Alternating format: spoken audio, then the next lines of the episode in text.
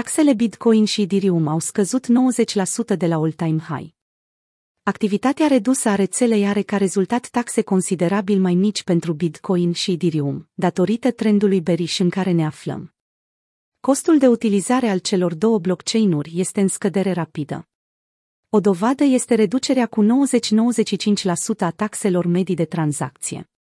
Taxele sunt plătite minereilor care procesează tranzacții pe un blockchain de tipul Proof of Work. Valoarea taxei depinde de mărimea tranzacției, care este măsurată în octeți. Cererea și oferta din spațiul cripto determină cât de mare este o taxă, deoarece blockchain-urile au o capacitate limitată. Atât Bitcoin cât și Ethereum au atins costuri maxime pentru tranzacții în luna aprilie și respectiv mai, date care au coincis cu prețul lor maxim. Taxa medie pentru o tranzacție Bitcoin a atins maximul de 62,7 dolari în 24 aprilie, sumă care a depășit chiar și maximul istoric din decembrie 2017, 55 de dolari.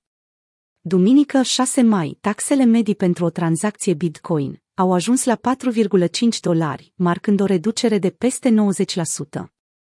Un tipar asemănător a putut fi observat și pentru Ethereum, unde taxa medie pentru o tranzacție ajungea în 12 mai până la 70 de dolari. Aceasta a marcat desigur un all-time high pentru costul unei tranzacții și a fost alimentat de activitatea dexurilor, precum Uniswap și de sfera NFT, care a fost populară în perioada respectivă. În aceeași zi de duminică, 6 mai, taxele pentru Ethereum au ajuns sub 3,5 dolari, o cifră nemai întâlnită din ianuarie 2021, marcând o altă reducere de peste 90%. Taxele pentru ambele blockchain-uri tind să crească ori de câte ori există o creștere bruscă în prețul monedei.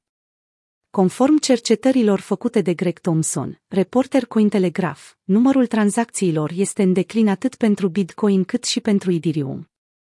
De la începutul anului până în luna iunie, numărul tranzacțiilor BTC a scăzut de la 400.000 la 175.000. În aceeași jumătate de an, numărul tranzacțiilor Ethereum a scăzut de la 1,6 milioane la 1 milion.